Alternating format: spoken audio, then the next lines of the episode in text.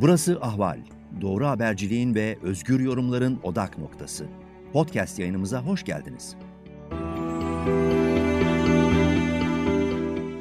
İyi günler sevgili izleyiciler ve dinleyiciler. Ali Abada ile gündem size hoş geldiniz. Bu bölümde konuğum e, Hakim Yavuz Aydın. Kendisiyle Osman Kavala davasında işte tutukluluğun Osman Kavala'nın tutukluluğunun devamına karar verilmesi sonrası Avrupa Konseyi ile Türkiye arasındaki ilişkilerin nasıl olacağı üzerine konuşacağız. Öncelikle Yavuz Bey e, davetimizi kabul edip yayınımıza geldiğiniz için teşekkür ederiz. Ben teşekkür ederim davet ettiğiniz için. Şimdi Osman Kavala daha önce e, gezi olayları nedeniyle tutuklandı, serbest bırakıldı ama tam serbest bırakıldığında cezaevinden çıkmadan bu sefer 15 Temmuz casusluk diyerek tekrar e, tutukluluk kararı, gözaltı ve tutukluluk kararı verildi. Avrupa Konseyi kendisinin serbest bırakılmasını istedi ama buna rağmen dün ger e, dün gerçekleşen celsede tutukluluğun devam kararı verildi. Af örgütünden hemen bir açıklama geldi. Avrupa Konseyi Türkiye'nin üyeliğini tartışmaya açmalı diye. Amerika'dan, Avrupa Birliği'nden çeşitli tepkiler var, Almanya'dan. Bu e, tutukluluğun devam kararı da Avrupa Konseyi şimdi nasıl bir prosedür işletir ve Türkiye'nin üyeliği Avrupa Konseyi'nde bir e, yani kısaca Avrupa Konseyi'nden Türkiye çıkarılabilir mi? Süreç nasıl olur? Evet, e, gerçekten bu e, geçtiğimiz hafta Osman Kavala'nın tutukluluğuna devam edilmesi kararı e, aslında çok beklenmeyen bir karar değildi. Birçok kişi belki e, tırnak içinde ihtiyatlı bir iyimserlik içinde e, bekliyordu. E, fakat mevcut siyasi tablo, e, yargının Türkiye'deki yargının mevcut durumu bu beklentinin çok da yüksek olmasına e, aslında imkan vermiyordu. Ve beklenen oldu.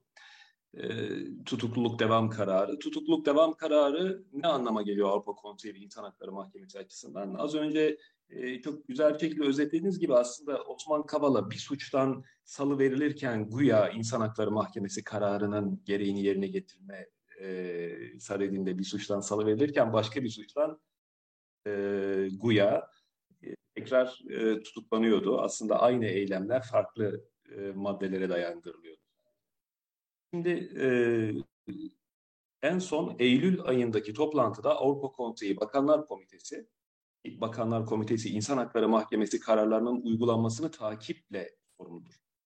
Avrupa Konseyi Bakanlar Komitesi dedi ki bak ben altı kere Osman Kavala hakkındaki İnsan Hakları Mahkemesi kararının uygulanması için altı kere karar aldım. Bir kere de ara karar aldım.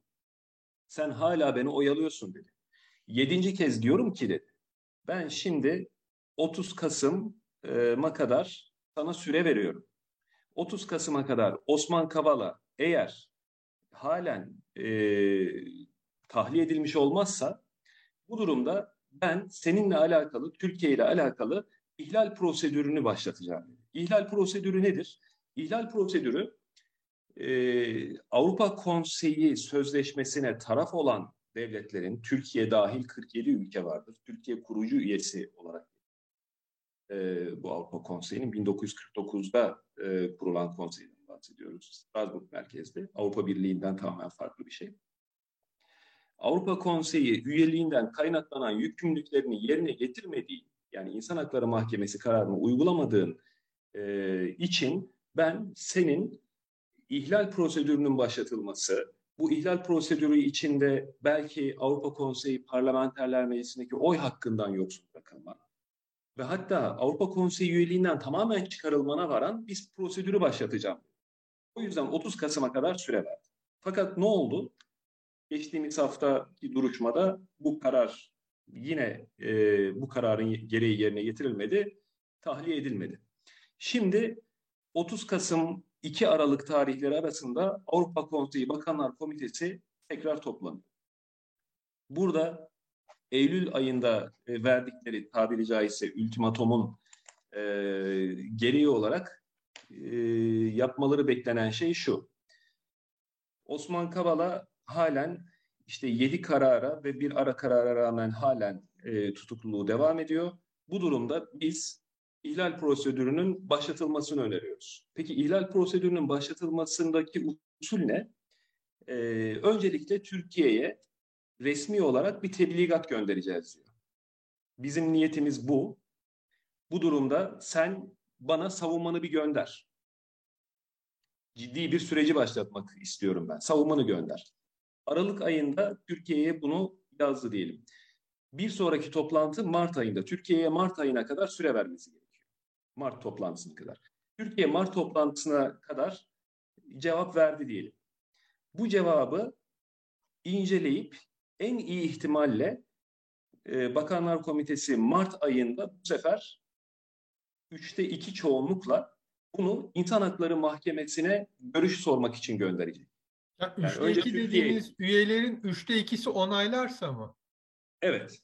Yani onaylamazsa Avrupa e, onaylamazsa kalacak. Ha, devamı yani yok. O, o, o kısma isterseniz o karar aritmetiği ile alakalı e, öngörülere e, girebiliriz. Yani hangi e, ihtimal daha e, Yok yani şey olarak soruyorum yani eğer üçte iki demezse ki bu devam etsin orada bırakıyor hani Avrupa Konseyi. Peki evet. sonrasında Osman Kavala'nın tutukluluğu devam ederse bir kere daha Türkiye uymadığı için bu prosedür başlayabiliyor mu? Evet başlayabilir. Yalnız şöyle bir şey var. Bu Aralık ayında Türkiye'nin görüşünü soracağı, Türkiye'ye tebligat göndereceği e, toplantıda üçte iki çoğunluk aranmıyor. Türkiye cevabını gönderdikten sonra e, konsey tamam artık böyle bir e, kararın uygulanmayacağı net e, Türkiye açıkça yükümlülüğünü ihlal ediyor diye e, artık İnsan Hakları Mahkemesi bir sonraki aşamada İnsan Hakları Mahkemesi'ni için içine sokmak zorunda e, Bakanlar Komitesi. Senin kararını uygulamadı diye bak ben böyle bir süreç başlattım, böyle cevap geldi. Sen hala aynı şeyi düşünüyor musun? Türkiye bunu uygulamamakla ihlaline devam ediyor mu diye soracak.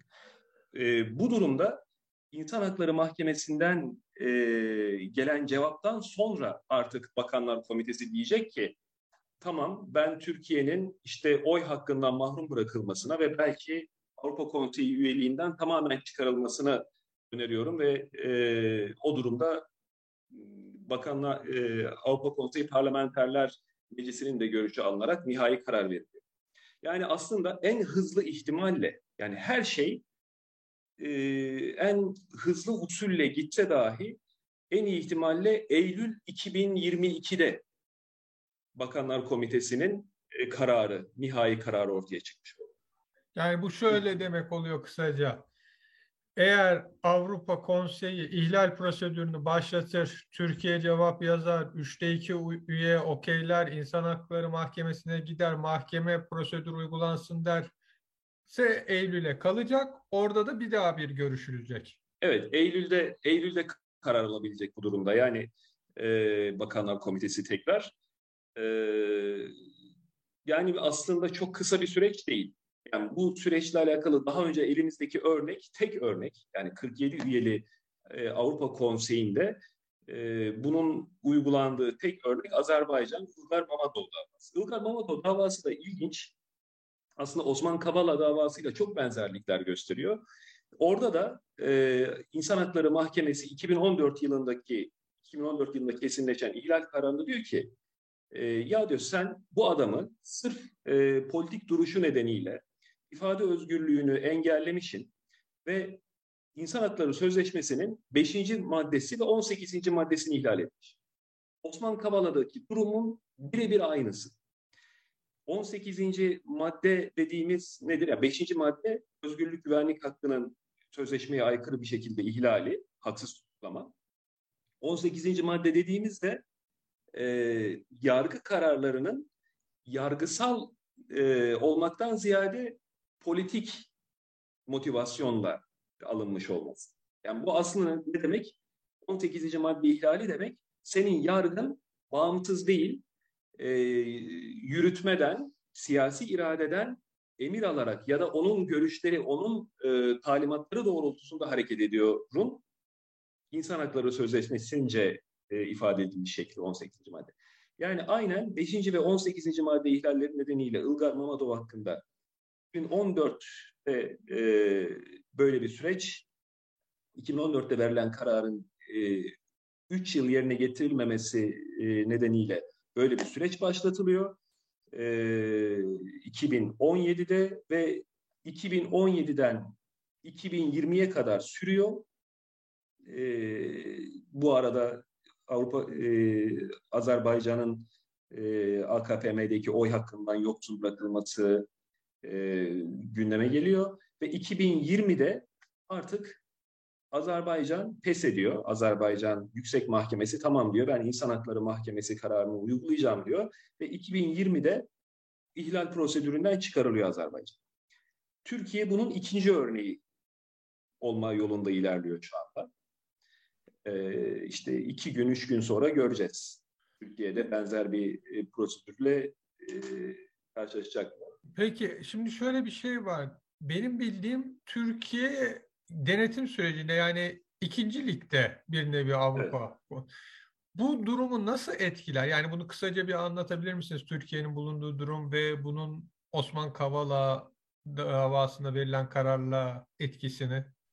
Evet.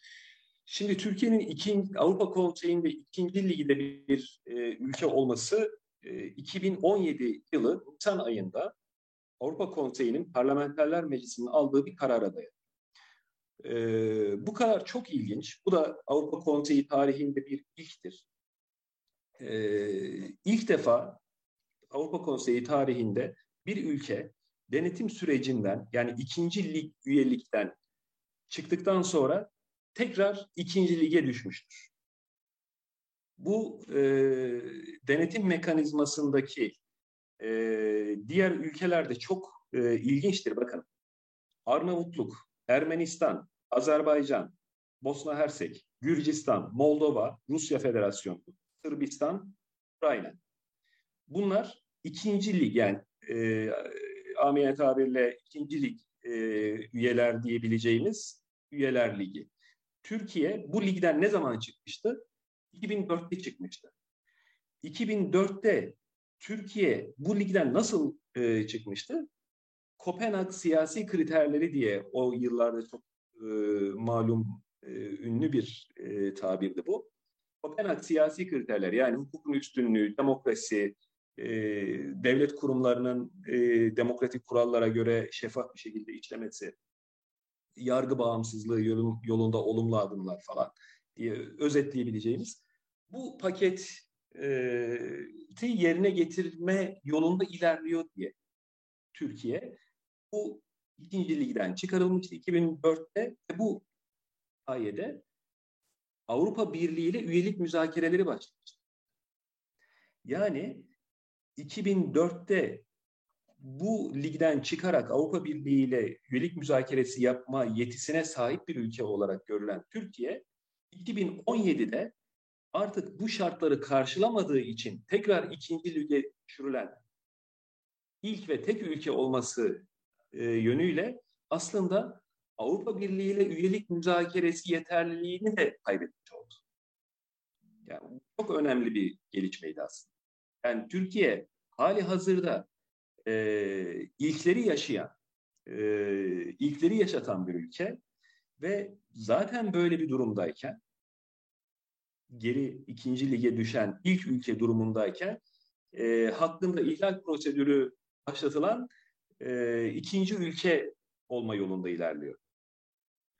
Bu yani, sanırım ülkelerin yani oy verecek ülkelerin de görüşünü etkileyecek bir durum. Tabii. Ya bir de bakın var. Aslında e, İnsan Hakları Mahkemesi bu konudaki kararını verdikten sonra bu işin takibini yapan Bakanlar Komitesi, Avrupa Konseyi Bakanlar Komitesi dediğimiz insanlar e, orada yani Avrupa Konseyi üyesi 47 ülkenin e, Dışişleri Bakanlarının temsil edildiği bir toplum. Orada büyük elçiler yani Avrupa Konseyi nezdindeki daimi temsilciler katılır buna normal. Fakat e, bu e, tarz önemli bir ülkeyle ilgili e, tutum alma e, konusu kesinlikle e, hükümetler tarafından sadece Dışişleri Bakanı değil, ilgili hükümetler tarafından kararlaştırılacak. Bu şekilde e, ancak tavır alınacak bir konu. Şimdi Türkiye ile ilgili e, Mart ayında Türkiye'nin cevabı geldikten sonra işte insan hakları mahkemesine görüş sormak için gönderelim artık e, ikinci e, aşamaya geçelim ihlal prosedüründe. E, bunun oylamasını yapalım dediklerinde üçte iki oy, e, çoğunluk gerekecek ya o Avrupa Konseyi e, Bakanlar Komitesi. Orada Türkiye oy kullanamıyor kendisiyle alakalı. 46 ülke mi var? 46 ülkenin e, en az üçte ikisini temsil eden bir çoğunluk olması lazım. Yani burada küsuratlardan dolayı e, 32 e, tekabül ediyor üçte iki çoğunluk. Yani 46'nın Türkiye hariç 46'nın 32'sinin ihlal prosedürünü başlatalım demesi gerekiyor. Hayır diyenlerin oranı en fazla 14 olabilir. Türkiye hariç. Yani bu konuda da e, zaten şimdi bu 32 rakamına ulaşmayla ilgili ihtimallere bakarsak bu 32'nin zaten e, 27'si Avrupa Birliği üyesi. Fakat Avrupa Birliği içinde de Bulgaristan, Romanya, Polonya, Macaristan. Bu dördü Türkiye'den yana tutum takınacaktır büyük ihtimalle. Çünkü bunların da insan hakları mahkemesine benzer sebeplerle başlarının ağrıması muhtemel. Bunlar da Türkiye'nin ayak izlerinden. O yüzden Avrupa Birliği'nin 27 üyesinden 4'ünü çıkarın, 23 üye e, buna evet diyecek diye düşünelim. Bunlar da siyasi neticede. Fakat sonuçta her şey bu, siyasi konjektüre de bağlı ilerliyor. Tabii. Bu 23'ün üstüne İngiltere'yi koyun, Norveç'i koyun, İsviçre, Liechtenstein, İzlanda, Monaco, San Marino, Andorra, Ermenistan bunları da koyun. Bu durumda e, ancak 32 rakamına ulaşıyor. Yani Türkiye'nin e, ihlal prosedürüne alınması gerektiğini düşünecek e, ülkeler, yani bir öngörü, kabaca bir öngörüyle e, 32 rakamına ulaşıyor. Türkiye'nin e, ikna edebileceği, yani bu noktada insan hakları karnesi de kötü olan, e, Türkiye ile beraber ikinci ligde olan, denetim sürecinde olan ülkelere baktığımızda bunlar hangileri? Bakın Azerbaycan, Sırbistan, Rusya, Karadağ, Ukrayna, Makedonya, Moldova, Arnavutluk, Bosna Hersek, Gürcistan, bunlara Avrupa Birliği'nin dört e, üyesi Bulgaristan, Romanya, Macaristan ve Polonya'yı da eklerseniz 14 ediyor.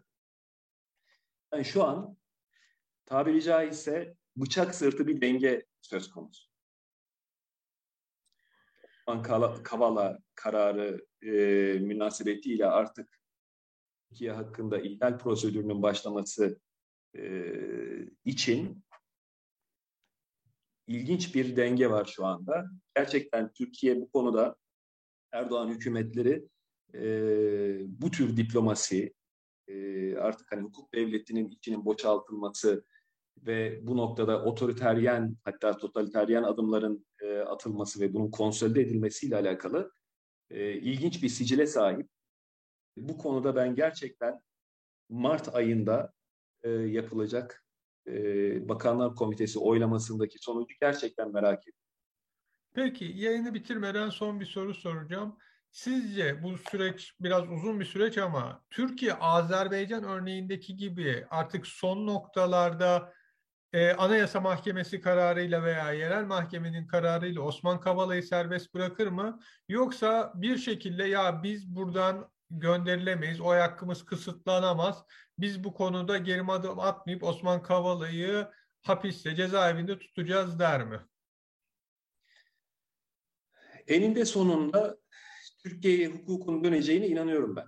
Yani bu e, 2023 yılında mı olur, artık 2025 yılında mı olur, 2021'de mi, 2022'de mi bilemem. Fakat bu durumun e, normal şartlar altında sürdürülebilir e, olmadığı e, düşüncesinde olanlardanım ben.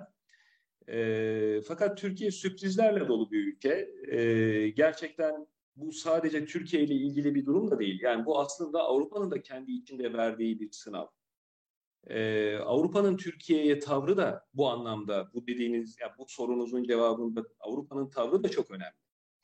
E, ne yapacaklar? Artık işte bu göçmen e, tehdidi, işte e, Doğu Akdeniz e, kaynakları, e, doğal gaz kaynakları, bütün bu e, dengelerde nasıl bir tavır alacaklar? Reel politikten, reel politik hukuk ilkelerini övecek mi tabiri caizse?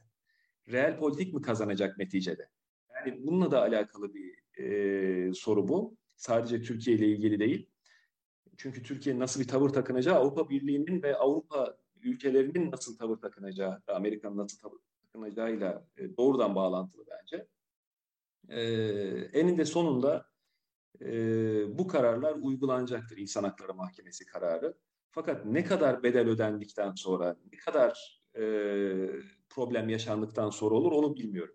Yalnız yani gerçekten Erdoğan hükümeti bu noktada işte o kapalı kapılar arkasındaki diplomaside e, kendi ölçüleri içinde başarılı diyebilirim yani.